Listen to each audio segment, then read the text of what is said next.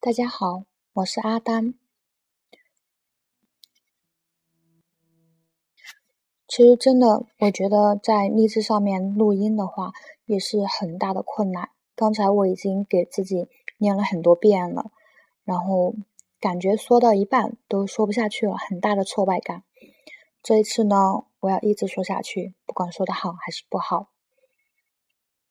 嗯。今天我就正式的按照 Tom 老师给我的三十个训练题材开始训练。嗯，我和口才的故事。首先，我呢是一个来自四川的一个一个姑娘。嗯，但是我不是土生土长的，小的时候跟随父母到了外地。我父母打工嘛，然后不放心我自己一个人在家里面，就让我和他们一起到外地去读书。但在初在初中的时候就回了四川，然后就一直待在四川，在成都上学。毕业了以后就在成都这边工作，现在已经是工作的第二年，但是我觉得收获收获不大。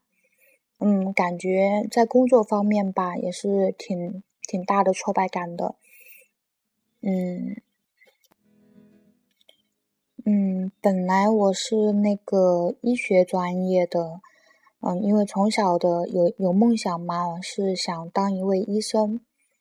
但是呢，后来因为进入医院工作，发现，嗯，并不是特别，嗯，并不是特别的如我所想，工资也特别少嘛，然后就放弃了，在就从小的一个梦想。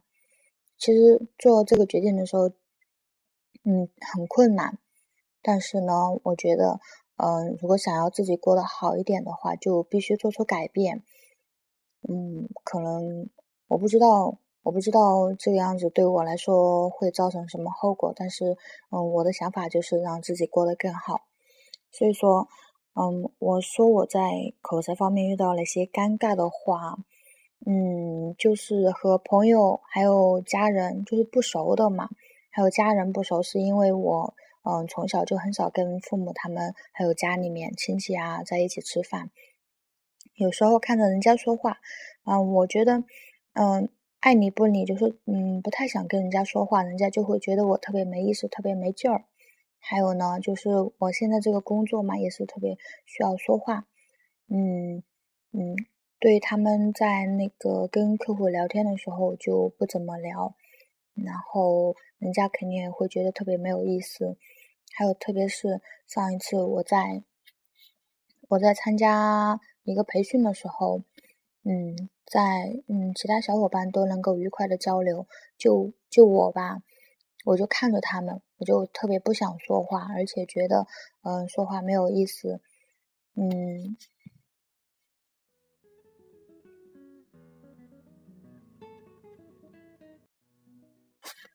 嗯，而且沟通很重要。如果你把你心里面所想的那些告诉对方的话，嗯，就会免去很多麻烦。嗯，然后如果我的口才练好了的话，我将会在一些场合里面自己不会觉得，嗯，自己特别糟糕，能给自己带来几分自信。还有就是，如果口才练好了的话。